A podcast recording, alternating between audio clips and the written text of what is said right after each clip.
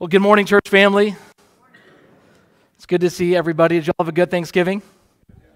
Good. I, I love Thanksgiving. In the spirit of Thanksgiving, uh, I just want to say I'm really grateful to be the pastor here.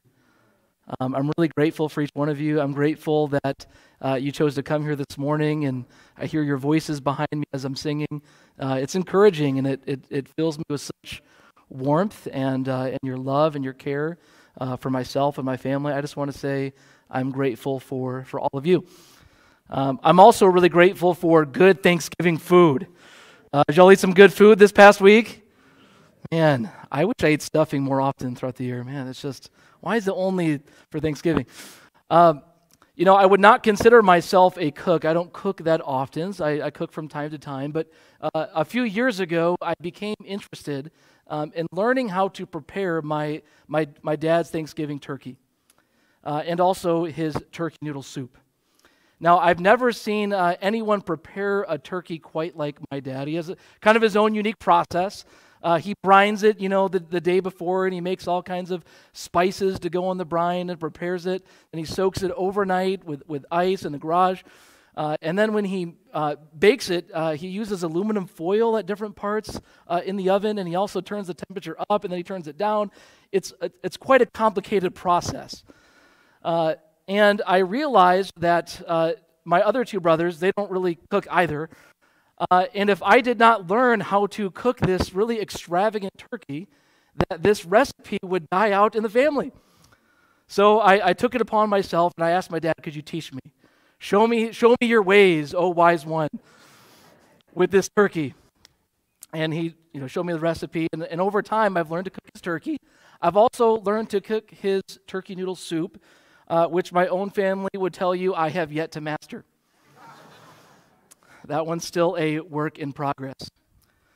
But the reality is, I had to learn how to do this, otherwise, it would die out within my family.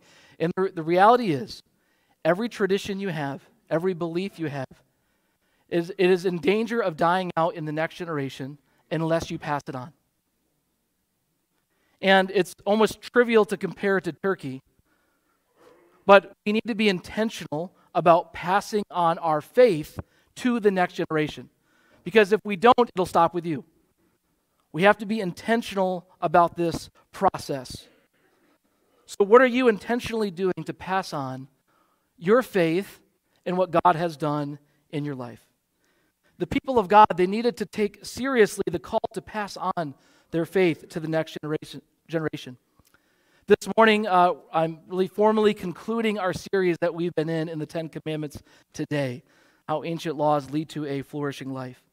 In the book of Deuteronomy, the generation that saw God do all the miracles and bring his people out of Egypt, they uh, almost all of them have passed away. And Moses himself is about to die as well. The people are about to go from wandering in the wilderness to actually entering the promised land. And Moses reminds them of their redemption. He reiterates the Ten Commandments, which we've gone through. And then we get to chapter 6, which is kind of their call to pass all of this on.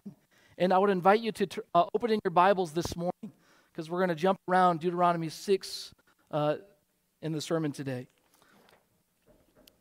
We're going to begin in verses 1 through 4. It says, These are the commands, decrees, and laws the Lord your God directed me to teach you to observe in the land that you are crossing the Jordan to possess, so that you, your children, and their children after them may fear the Lord your God as long as you live by keeping all his decrees and commands that I give you, and so that you may enjoy long life.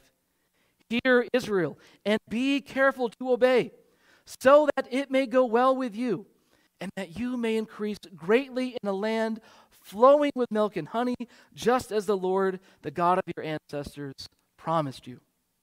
Hear, O Israel, the Lord our God, the Lord is one. Love the Lord your God with all your heart, with all your soul, and with all your strength. We can pause there. How are we going to pass on our faith to the next generation? To our own kids and grandkids, and also the generation coming up in the church of Jesus Christ. This generation in Deuteronomy, they had to think about that. And we're going to look at three things this morning the call, the dangers, and the strategy. So, the, the first thing we're going to look at is the call. And the call, the call to action here is complete and total loving commitment and obedience to God. You heard that great command that Jesus told us. This is the greatest command out of, out of all the commands in the Old Testament. This is the greatest. Love God with all your heart, all your soul, all your strength. Now, the Hebrew word for heart, uh, it means your, your inner being. This is really what we think of as heart and mind, uh, who you are on the inside. The commandments of God are not sterile. They're not kind of just, they're not just written in stone. They're not legalistic. It is to be completely personal to who you are on the inside, overwhelming your entire consciousness, your mind, your emotions, your thoughts, going completely over the top with your love for God. We ought to be accused of being radic- radical for God, to do whatever it takes to keep our zeal and passion for the Lord. So that's the heart, your total inner being. Then it says the, the word soul. Now, in Hebrew, this is the word nephesh, uh, and it's a word that actually refers to the entire person. A living, uh, it's used for living being, beings. And so it reminds us of what Paul says in Romans 12 that we offer our bodies, our, our entire selves, as a living sacrifice. How did you offer a sacrifice? By killing it, putting it on the altar, and burning it to God. That's the image that Paul uses. Offer your entire body, your entire life, as a sacrifice of worship to God. So we're to love God with our inner beings and the outer being, internally in how we feel and how we think, but also externally in all that we do, all that we say, all that we spend our time on. We are to love the Lord our God. And then the next word that's used is might or strength, it's often translated. However, the earliest Jewish versions translated this as all of your substance or all of your possessions. Daniel, the scholar Daniel Block says, here its meaning is best captured by a word like resources, which includes physical strength, but also economic or social strength, and it may extend to physical things an Israelite owned tools, livestock, a house, and the like. In other words, everything in my life, everything God has given me, everything at, at my disposal is, empl- is employed and called to love God. All my money, everything I own, every, every book, every piece of furniture, every room in my house, my car, it's all God's and should be employed in my call to love God. It's like the hymn says Take, take my silver and my gold, not a mite would I withhold. Take my intellect and use every power as thou shalt choose. We are to be all in for loving God, internally in how we think, externally in what we do, and with all the resources, everything that God has given us. This is basic and foundational, but nothing is more contagious than passionate commitment. Some people do a great job of passing on their love for their sports teams. Why in the world am I a Buffalo Bills fan? I grew up in Michigan. I didn't grow up in Buffalo. They're not a great team. They lost four straight Super Bowls in the 90s, and they haven't been that good ever since. We've been hoping and waiting. Why am I a fan? Because I married into my wife's family, and they are passionately committed to the Bills. You might have heard of them, heard of them as the Bills Mafia. It's like a real thing. They, they are passionate about the Bills. You, you marry into this family, you can't not help but start loving the Bills because they have the Bills memorabilia. They sing the Bills shout song at the top of their lungs. They watch every game. They go to a game in person at least once every year. And much of the family conversation, even around, even around the holidays this past week, oh, how about that Bills game? What did you think about the firing? blah, blah, and on and on and on. It's all about the bills. My kids are already growing up to love the bills. Why? Because their family is passionately committed to them. And I might just say, let's not be better at passing on our love for sports than we are at passing on our love for God. Let our zeal and passion for the Lord and His church and His kingdom be the top passionate commitment of our lives. Following God and passing our on requires nothing less than total and absolute commitment to loving God and obeying Him completely in all things. But, friend, let me remind you that God is not asking you to do anything He has not done for you Himself. He has given you everything that He is, especially in the new covenant. He has given us Himself through His Son, Jesus Christ. He is totally committed to loving you, redeeming you, saving you, providing for you, caring for you. God loves you with an everlasting love. His love never fails. We always love because He first loved us and redeemed us. So the first thing we do is respond to this call. This is the call to passionately love God above all things. The second thing we're going to do to pass on our faith is we're going to beware of the dangers. Even without the dangers, this God requires our total commitment, which uh, is enough uh, work in itself, difficult. But on the way to kingdom come, we must pass through many dangers, toils, and snares.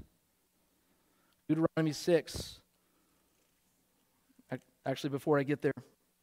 But as you're looking at that, you'll see that the promised land had many things in it which could potentially turn away this generation from a completely committed relationship with God. And the scholar Christopher Wright, he details three dangers they are about to face. And the, the first is the danger of, of affluence. Now, this is ironic because God says, I'm going to give you this land that's flowing with milk and honey. He wanted his people to be provided for, right? He wanted to bless them. This land in its abundance was God's gift to them. But us humans, we're very good at turning God's gifts into idols. We're very good at turning the material things of the world into, into little gods. And so if you look at verse 10, it says, When the Lord your God brings you into the land he swore to your fathers, to Abraham, Isaac, and Jacob, to give you a land with large, flourishing cities you did not build, houses filled with all kinds of good things you did not provide, wells you did not dig, and vineyards and olive groves you did not plant. Then, when you eat and are satisfied, be careful that you do not forget the Lord, who brought you out of Egypt, out of the land of slavery. When there is abundance, there is the temptation to forget the Lord because you have what you need. Jesus talked about this in the parable of the sower as well. So we're to be thankful for what we have. We talked about that last week. But be careful that nothing takes away your passionate commitment to Jesus. Don't get consumed by the things of this world. The second danger they're going to face is the danger of worldly influence. Jumping down to verse 14. Do not follow other gods, the gods of the peoples around you. For the Lord your God, who is among you, is a jealous God, and his anger will burn against you, and he will destroy you from the face of the land. There's a big danger. They're about to enter this land with other peoples around them who are going to influence them. They worship other gods, they worship idols. And so this the social influence, the peer influence, the, the idols, the values, the beliefs and practices of the world will influence us and the next generation that's coming up. But we are to be uh, on guard against this, not to adopt the practices, values, and customs of the world. Finally, there is the danger of hardship. Verse 16 says, Do not put the Lord your God to the test as you did at Massah. Now, this is a reference to a story in the wilderness in a place called Massah. Uh, the people were thirsty. And they started complaining. They started quarreling with Moses. They even said he wanted, they wanted to stone Moses. And it says they tested the Lord because they, they started saying, Is the Lord among us? Is the Lord among us or not? You see, the trials of life are a huge test of our trust in God. Will we continue to trust Him despite the hardships, despite the difficulties? And there's also a tension here, right? Because the Psalms are filled with all kinds of complaints to God. God, why haven't you heard me? Feels like you're not here. Feels like when I call, you don't answer. God, where are you? Why do the people continue to press, oppress me? All kinds of things like that. But there's also a tension because almost every psalm of lament has a turn where they're allowed to express their frustration, they're allowed to express what they're feeling, but it almost always ends with, But I trust in your unfailing love. I trust that you love me. I trust that you are good. I trust that you are for me, and you will not abandon me. So, our trials, our tests, we're allowed to express those feelings, but do we still trust in God? That's how we get through the test.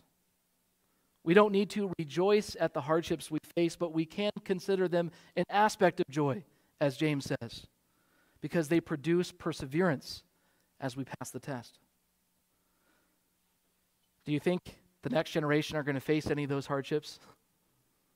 And living in Wheaton, Illinois, or the surrounding? Affluence, worldly influence, hardships of life? Certainly, right? This world is filled with dangers, toils, and snares. So, what are we going to do? We're going to talk about a few strategies God gives them. Now, this applies to parents, but it applies to the people of God as a body of believers, as Faith Covenant Church. What are we going to do? Consider a few things. First, they're going to they're going to model it. They're going to model it. This is primarily through that passionate commitment to God. Going back to verse 3 Hear, Israel, and be careful to obey, so that it may go well with you, and that you may increase greatly in a land flowing with milk and honey, just as the Lord, the God of your ancestors, promised you. So the first, the first thing is we got to live it ourselves. We got to model it, be an example to the next generation. The second thing we're going to do is we're going to talk about it constantly. Jumping down to verse 6. These commands that I give you today are to be on your hearts. Impress them on your children. Talk about them when you sit at home, when you walk along the road, when you lie down, and when you get up. From morning to evening, traveling wherever you're going, find ways to talk about the Lord, to talk about His commands, to talk about His love, to tell your kids what you're thankful for, to impress upon them your love for God. The third thing that they uh, did was set visual reminders. Jumping down to verse 8. Tie them as symbols on your hands, bind them on your foreheads, write them on the door frames of your houses. Excuse me. On your gates. Now, some scholars debate, you know, how literal we're supposed to take something like this. Um, but the, the reality is, what we, what we see, what we put in our mind on a regular basis, does have a significant shaping effect to what we think. And what we think about shapes our character and what shape and what, our character is, that becomes our life. And so God instructed them, put these visual reminders, and notice how it's at, at, at all levels. The individual, it's on your wrist and forehead. In the family, it's in your house, but it's also in the gates. So, from an individual, family, and society, there's a constant visual reminder about our call to love God, Put him first. Love him above all things. That is be the constant thing that we see and the constant thing that we talk about. That is the vision of how we're going to pass this on. The next thing we're going to do is we're going to tell them God's story. If you jump down to verse 20, it says, In the future, when your son asks you, What is the meaning of the stipulations, decrees, and laws the Lord your God has commanded you? Actually, let, let me pause right there. We are to live in such a way that the next generation and our kids become curious. Why do you live like that? Why are we so much different than my friends at school? Why, why, why do we go to church on December 24th? You know, all, the, all these things. We have to spark a curiosity by our lives. So, again, the modeling is most important. But, but the son is going to ask, what about, why do we do these things? And then says in verse 21, we'll tell him, we were slaves of Pharaoh in Egypt, but the Lord brought us out of Egypt with a mighty hand. Before our eyes, the Lord sent signs and wonders, great and terrible, on Egypt and Pharaoh and his whole household. But he brought us out from there to bring us in and give us the land he promised on oath to our ancestors. We want our kids to ask questions. Why do we go to church? Why do we put a Christmas tree up? Why do we hang lights? Why do we take communion? Why do we serve? We want to tell them because God sent his son, Jesus Christ, to save us, redeem us, so that we could be with God forever. He sent us his spirit, and now he's the Lord of the world, and one day he's coming again to restore all things. That's why we do what we do as a family, as a church. It's all because of the gospel, it's all because of what God has done. So find ways to keep telling your kids about God, about God's marvelous deeds. deeds. Psalm 145 says, One generation shall commend your works to another and shall declare your mighty acts. Something that must be passed on continually. And then finally, we're going to tell them why, beyond what we just said. Sometimes when we command our children this or that thing, I, re- I remember my parents saying, Well, because I said so. That's why you're going to do it, which sometimes I think can be a fine response. We're to learn to honor our parents, right? And certainly, if anyone could say something like that, wouldn't it be God, our Creator, the King of Kings. God, why do I have to do this? Because I said so. I mean, certainly there's an element to that. But God is also so gracious to us. He condescends to our need for explanation. Not full explanations always, but at least in part. So then, if you jump down to verse 24, it says, the, the Lord commanded us to obey all these decrees and to fear the Lord our God, so that we might always prosper and be kept alive, as is the case today. And if we are careful to obey all this law before our God as he has commanded us, that will be our righteousness. Friends, don't forget the tagline of this series ancient laws that lead to flourishing life. Why do we obey the commands of God? Well, not only because of the gospel, which should be enough, but also because they're for your good. This is how God designed the world. This is for your flourishing. This is so that you, as a person, as a church, and as a society, human beings can flourish because God designed the world this way. And then it says, This will be our righteousness. Now, that is not to earn salvation. Remember, if you remember the Ten Commandments about the Ten Commandments, these are already saved people, these are already redeemed people. This is about living in covenant with God.